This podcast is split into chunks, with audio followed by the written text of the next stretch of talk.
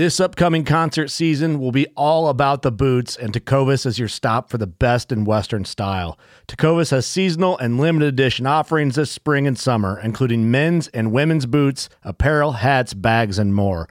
All Tecovas boots are made by hand in a time honored tradition with timeless styles that are always on trend. And Tecovas has first wear comfort with little to no break in period. It's hard to find this level of comfort paired with this level of style. Stop by your local Tecova store, have a complimentary drink or two, that's WCB style, and shop new styles. The smell of fresh leather and friendly staff are at your service. Many stores even have leather custom branding to make your boots truly personalized. And with regular live music and events, there's no in store experience like it. If you can't make it into a store, just visit tecovas.com. That's T E C O V A S.com. They offer free shipping on all boots, as well as free returns and exchanges, and ship right to your door. Go to tecovas.com and find your new favorite pair of boots today. Fishing like a local isn't just about catching fish.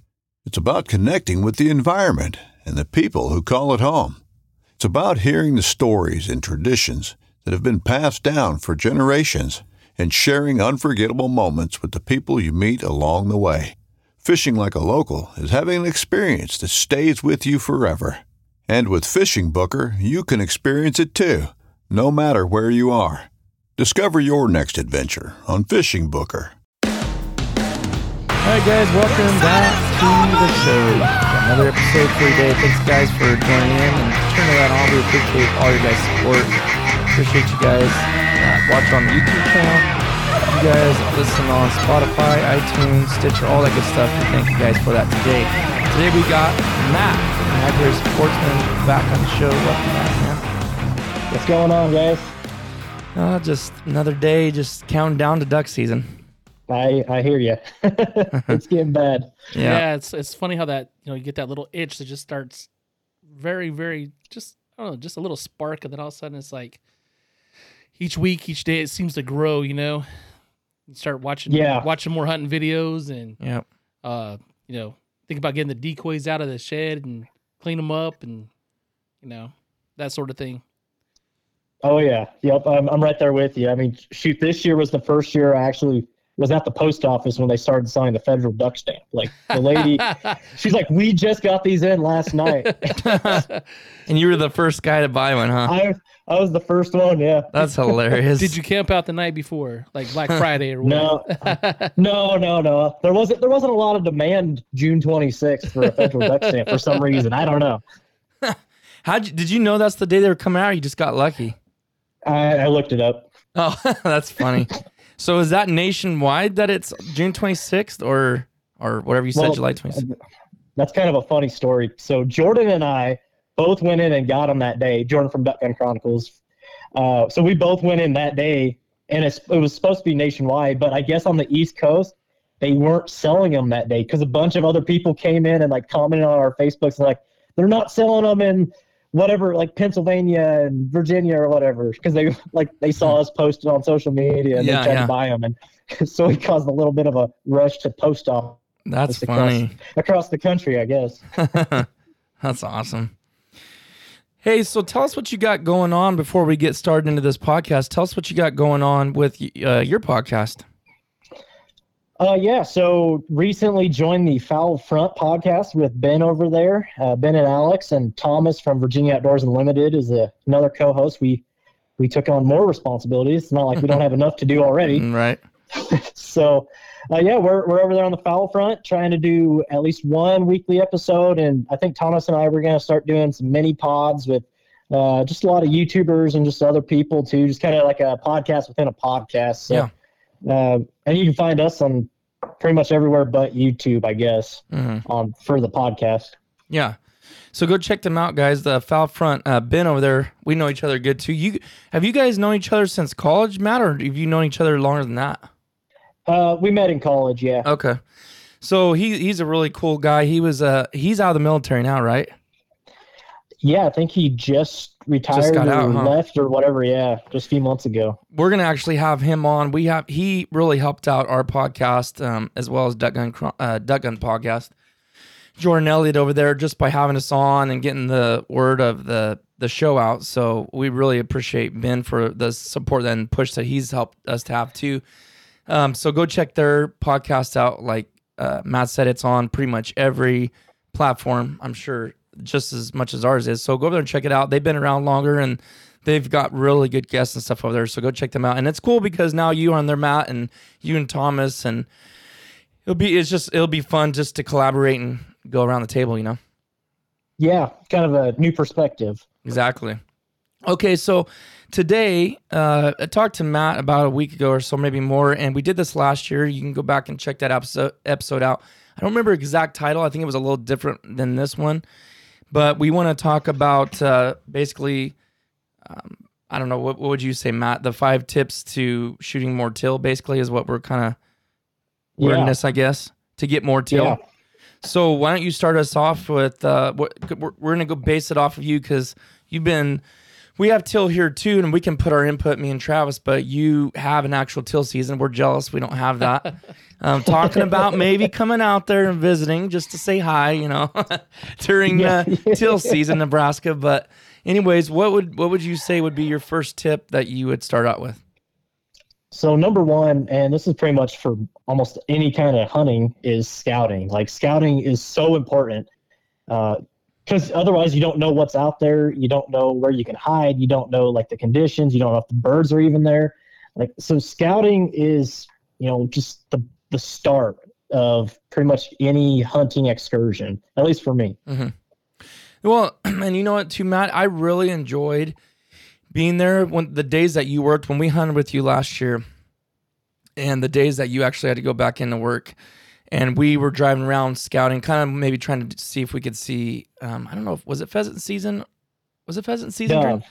It was dove. That's Dove right. So we were gonna Yep. try to dove, but it was like it was so cool because we could go around there. We were driving around looking at all kinds of places, and even if it was private, like if we asked permission or whatever, it was just fun to do that. Like scouting, we don't really get to do that here so much in California. So being somewhere like that was really neat that we could actually drive around and look. You know. Hey Yeah. Matt, Matt, what do you look for? I mean, are you hunting? Is these a lot of uh, water that is permanent water, or is this water that seems to come in when they do some irrigating? What I mean, what type of water are these are these birds coming into? And um, do you typically scout early morning, uh, afternoon, or in the evening? What what seems to be your pattern there?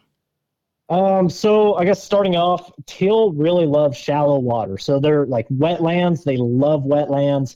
Um, tailwaters on lakes, and even some like shallow rivers and stuff. You can get teal on. It, and it varies depend. You know, it, it varies from year to year. Um, this year we're drier, so like the spot where Titus and I hunted last year is bone dry. There's not a drop of water in it, so there's no teal there. Um, and I've already started scouting. Um, but yeah, so I'd, I'd start with the shallow wetland areas, and then what you're going to want to look for in those areas is like a food source. So for teal uh, in Nebraska and Kansas, that's going to be like your barnyard grass. Smartweed is the main one. I mean, that there, there's smartweed all the way over to Virginia, and I don't I don't know about California, but there's a lot of smartweed all across the country, and that is what teal absolutely love. Um, now, as far as scouting time, I like to go out late, you know, right before sundown. You're gonna see a lot of birds moving then, and before sun, you know, before sunrise. That's that's when the teal are most active. That's when you're gonna find a ton of them. You now you might find a midday loafing pond, and if you see teal on there, I'm not saying you can't have success hunting them in the morning there, but more than likely there's not gonna be as many there. That's just kind of where they're chilling out during the day. So I like to check those morning and late afternoon, late evening times. You know, first light, last light kind of deal. Yeah. Um, yeah. Okay. So are these typically birds that are local birds, or are these uh, migrants? Uh, a, a little bit of both, and it really, once again, it's year dependent. Um, so up in the sand hills, there'll be some teal that nest. Last year, we actually had teal nesting because we had so much water last year. All of our wetlands were full. We actually had teal nesting in the area we hunted. I mean, opening morning, one of us shot a teal that still had fluff on it. Like it was, a, it was. You could tell it was a recent hatch. Oh yeah, yeah. I'm, Yeah. So a, a lot of the blue wings are going to be migrants. Um, green wings too. Um, I'd say a vast majority are migrants, but some of them are local birds, and that just it's year dependent. So, do you have anything more for scouting, or is that pretty much? mean- Um, So, I mean, basically, when you're scouting, you're looking for more than just birds. You're looking for the habitat. You're looking for the water, that kind of stuff. You get all those Yeah. combined. You're gonna, well, you get the habitat and the water. You're gonna get the birds, basically. Yeah, pretty much. Um, so yeah, you time of day, uh, habitat, water. Uh, another, I guess, if the birds are actually there, so looking for feathers, footprints, actual birds, and then another big one that can be tricky for teal is concealment. Like, how are you going to hunt it? That you know, last year was True. easy. We just stood in a cornfield, but Right. some years, yeah, some years you're hunting a bare pond or something, and there's not a lot of spots to hide. You got to either bring an A-frame in or lay out or get creative. Yeah. But that, that that's pretty much the basics. And and guys too, don't forget to check out Matt's channel on YouTube, uh, High Prairie Sportsman. One thing when you did that video recently about the same topic, I didn't even know it was funny. I had talked to you about this first, and then that video came out, so I'm sure you had already recorded it. But what was what I never thought of was like, yeah, I never thought about when you're scouting, you're also scouting the hide. You know, you got to know what you're bringing in there too. I mean, it's kind of. Yep. I mean, we think of that. We don't really think of that because we know that's what we're doing. But it's something if someone was if you're trying to help somebody out that's never done it before, that's a that was a good point you brought across about you got to pay attention to that too. You know. Yeah.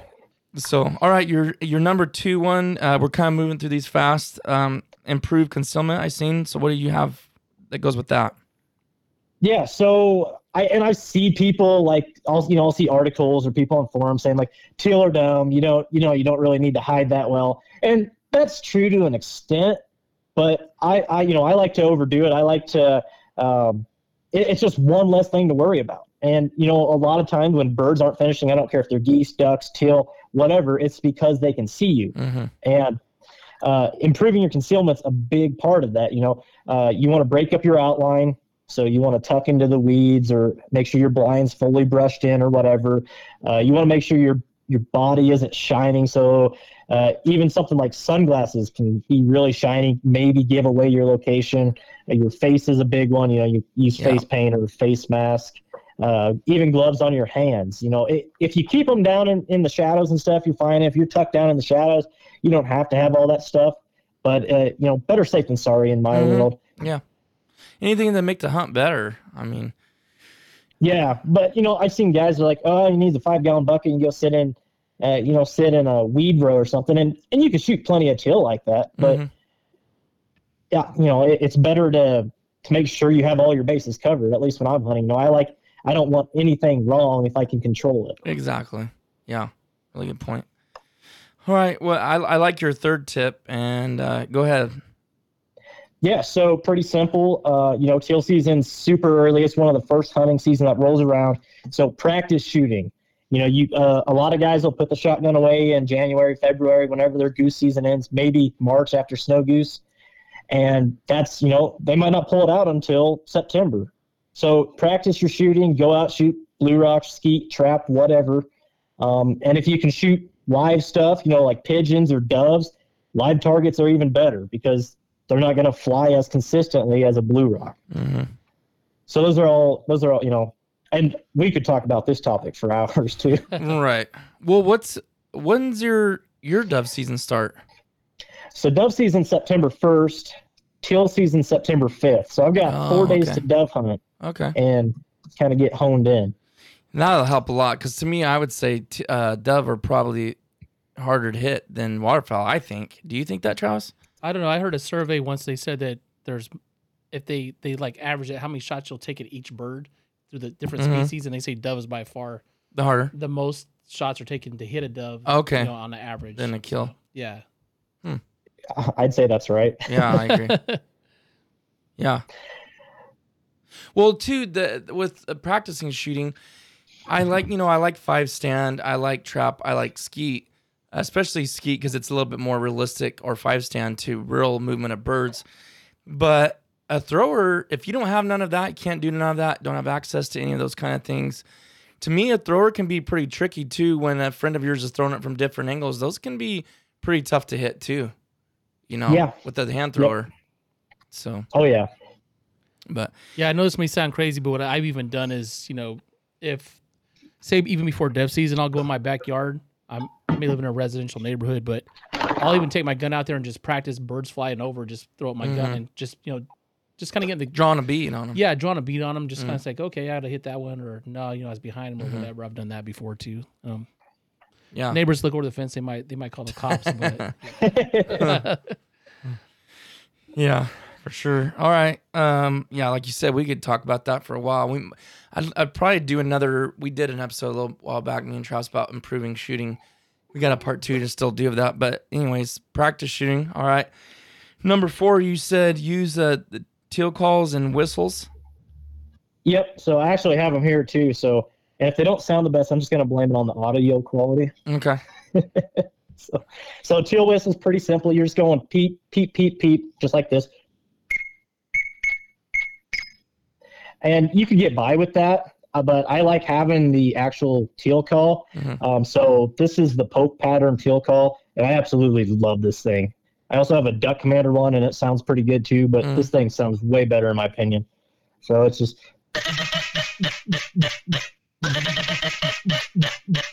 so it's, it's a lot higher pitched than Mhm. the mallard. hmm Um, and you know, teal calling teal's pretty simple. It's kind of it's like calling pretty much any other duck.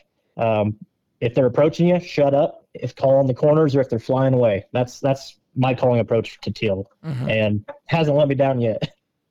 Yeah, one of the things I've noticed with the teal call, it seems like, um, I'd say in the past four or five years, it seems like a lot more people, um, there is we hunt, have went to more of you know away from the peeping and more into the I guess what you call a teal quack.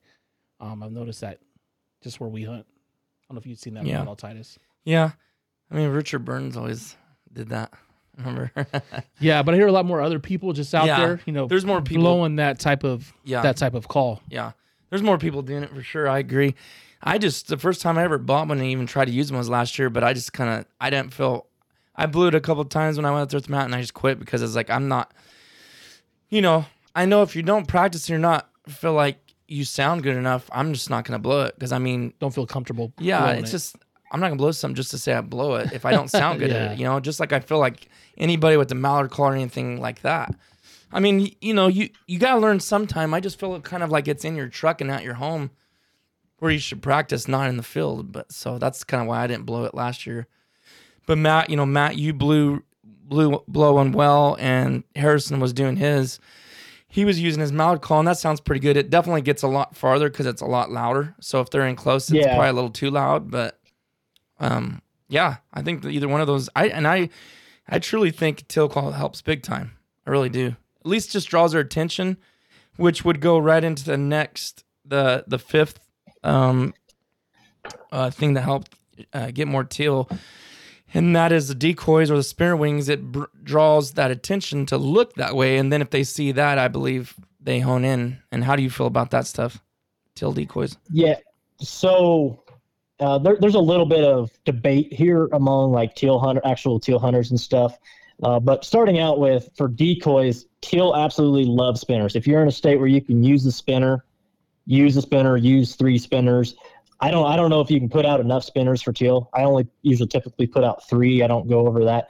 Uh, but they absolutely love them. I know guys were buying woodpecker spinners from Mojo because they were like fifteen dollars, and Mhm. they bought them out last year. so, I mean, it doesn't matter if it's a dove spinner, teal spinner, uh, whatever, mallard spinner. Teal just love them, Mm-hmm. and and it, I mean, it could just be just the teal, or it could be how early they come through too. I mean, they're mostly uneducated birds for the most part, so it's kind of a two prong factor, I'd say. Yeah, that's true.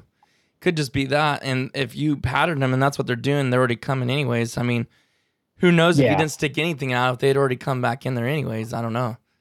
It makes us feel better as duck hunters though to have all that stuff out at least. Oh yeah. Do you put And- a and- go ahead? sorry, go ahead. Do you put a mixture of uh, teal decoys along with other decoys, or do you just go primar- primarily with all teal decoys? so I, I, you know, going back to the scouting point, I'm a big proponent of realism. Um, I don't know if you guys fly fish, but there's a term there, match the hatch, kind of. Uh, basically, I put out whatever I'm seeing out there. So last year, like we saw pintails, we saw hen, you know, well, eclipse mallards, we saw even coots. So we had coots, we had hen mallards, we had hen pintails, hen gadwall out there, uh, just because that was what was in the area we were hunting. Yeah. Mhm. So I, I, but I absolutely love the teal decoys. I think the teal decoys make more of a difference than if you were just using hen mallard decoys. But if you're on the X, you're on the X, and I mean, you could throw painted pop bottles out there and still shoot teal.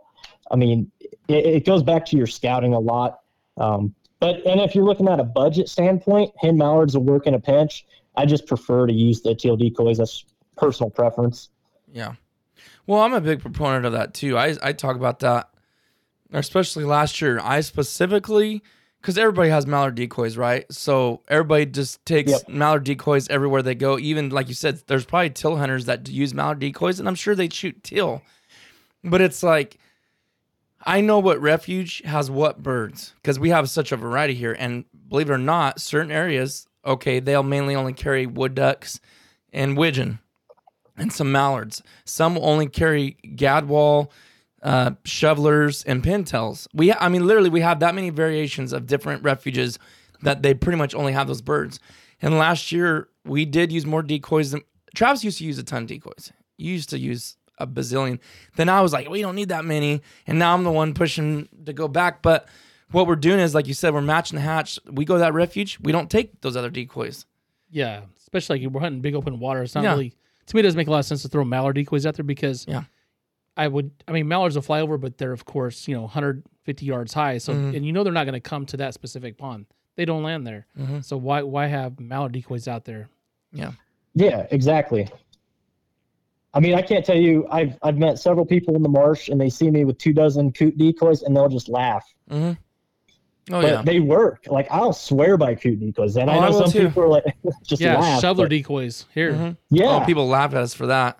I'm like, just because we throw shovelers out doesn't mean we're Targeting- honing, targeting Yeah. shovelers. It's matching what they naturally see out there. Plus, they're a very visual, a strong visual decoy. You can see them Oh, from yeah. w- way up high. That white sticks out, you know. Yep, exactly. So I'm with you on the coot decoys. Plus, they say a lot of times I've heard them say that black is more visual from up higher because that's I've heard people use black duck decoys just for the visual aspect of it. Yeah, I mean, I can, I mean, when you think of a typical spread, and now we're, I guess we're talking regular duck season, but you think of typical spread, what is it like two dozen mallards, maybe a couple goose Mhm. floaters, Yeah. and that's you know how many how many spreads do birds see like that? Thousands Right. at least. Right. You throw some coots in there, you throw who knows, shoveler decoys, divers, whatever. It, you know, mix. It's good to mix it up. It it hmm you know Whatever you can go- do to set yourself apart. Yeah, Yeah, exact exactly. and I I used to with the concept what Tice was talking about earlier about taking so many decoys. I mean, I would take a ton, but I figured you know what, try to make try to make the pond look like a closed zone if I can. You know, because that's where the birds want to be, where all the other birds are at. And so I think in different scenarios, you know, a lot of decoys for the visual aspect is good. Uh, mallards, you know, if you're hunting tight, tight little potholes, you know, you don't you don't need that many decoys really in those areas because you're not gonna, at least out here in California, you're not gonna jump, you know, 30 mallards out of one hole. You might, Yeah. you might jump four or five at max. hmm and and if they want to be there, they're going to be there. I mean, if all they have to do is see three friends or buddies in there, and they're like, "Oh, okay, we'll come join." I mean, that's that's how it is out here, at least. Yeah. Yeah, for sure. Well, uh, you got any uh, crazy stories? Some any teal hunts? Something that you did differently that worked, kind of that you didn't expect? Yeah, I- got one actually, and I've got video of it too. Um, it might be. It's from my second year. I think it's 2018, the opening day of teal. So I got out to the spot. I scouted it. I knew there was water in this little wetland, and there was like really short grass with maybe two inches of water, and the grass was maybe I don't know four or five inches but the water was wide open. It was like a little deeper pool or something. So I sat up there and I'm walking in, and I, I know there's birds using it. I've been scouting it out for weeks. Check, you know, there's teal every time. Just checking this. So I get there super early, and I was like, okay, I'm just gonna lay down in this short grass and like cover up and try that. Mhm. Well, I found out there was water there, and, and just an inch. But I'm not. I'm like, I'm not laying down in an inch of water, I, for a teal. So I saw on the edge, like the, the field edge, I saw a bunch of sunflowers. So I went over, cut a bunch of sunflowers, and literally just built like a square out of sunflowers. And you can see this in the video. Like I'm just sitting in this little square of sunflowers, and these sunflowers are like four foot tall, maybe. And I just kept cutting and stacking them together, made a little temporary blind. and I literally had a flock of like 20 teal fly. I bet a foot over me, just like, phew, and I got that sound. Like it's, it's, it was awesome. It was like one of the, I mean, you get it when you're standing in the cornfields Right. and shit and cattails and stuff, but like directly overhead, almost took my head off. Like that was crazy. That was- That's awesome. So what's a typical flock of teal? I mean, what's like maybe the biggest flock of teal you've seen? Like, how many birds would you estimate? uh, uh, last year we've seen a ton of teal. I don't, I don't know, probably 50. Yeah. I mean, they'll get in in one big flock. Yeah, flocks. wow, easily. that's awesome. Well, I was. I mean, I'm, it was just. I'm, ed- I'm editing something from last year, and I was looking at some of the single flocks that were going over, and they were every bit of fifty. I Yeah, know you. I, mean, I know you've seen some like that, Travis. Even when we have big pushes. Yeah, you know, um, it's been a few years back. I was out hunting by myself, and um, I was out there and hunting a pond that was primarily mallards. And all of a sudden, I looked up and I thought they were blackbirds. There were so many. I, I estimate there was probably three to four hundred teal in this Whoa. flock, and literally, it sounded like a jet when they went over. And I didn't even shoot. It was I was just an awe just to watch it. It, it literally sounded like a roar. It was just like, Yeah. and they just it was the biggest flock of teal I've ever seen. And they started they and I think somebody may have flushed them out of the closed zone of the refuge I was hunting. Um, but they came in this huge wave and they came over my pond. They went over three or four ponds. And I was just waiting for somebody to blast them. And this was in the afternoon. And I don't think there was ever many, very many people out in that refuge at that time. And I never heard anybody shoot at them. Wow. But it was amazing. I mean, you could see that. I, I watched them until they went out of sight because it was so awesome it's to like see a that many black birds. cloud moving all over Yeah, the like place. it was like those huge flocks of blackbirds that you see, wow. and they were all moving in unison. You know, it was just it was insane. They were all green wings that I could tell. Are you gonna? How many times are you gonna whip out the 28 gauge this year, Matt? I am going to use that a ton. I actually uh, just bought a two cases of Boss for it. Now I'm not going to use Mm. Boss on teal, but I want to. I really want to get some mallards with it, and if the geese cooperate, like I mean, we're talking 10, 15 yards for Yeah. geese, but but I really want to shoot some honkers with it too. That would be so cool. but I'm- I'm gonna like. I'm gonna use it a ton. Well, for teal season, you think you'll? How many times you think you'll use it? Oh, we'll see. I mean, I stocked up on 20 gauge ammo like Uh, our our Walmart was like having a sale, so I got it half price. Oh, wow. And it's Super X.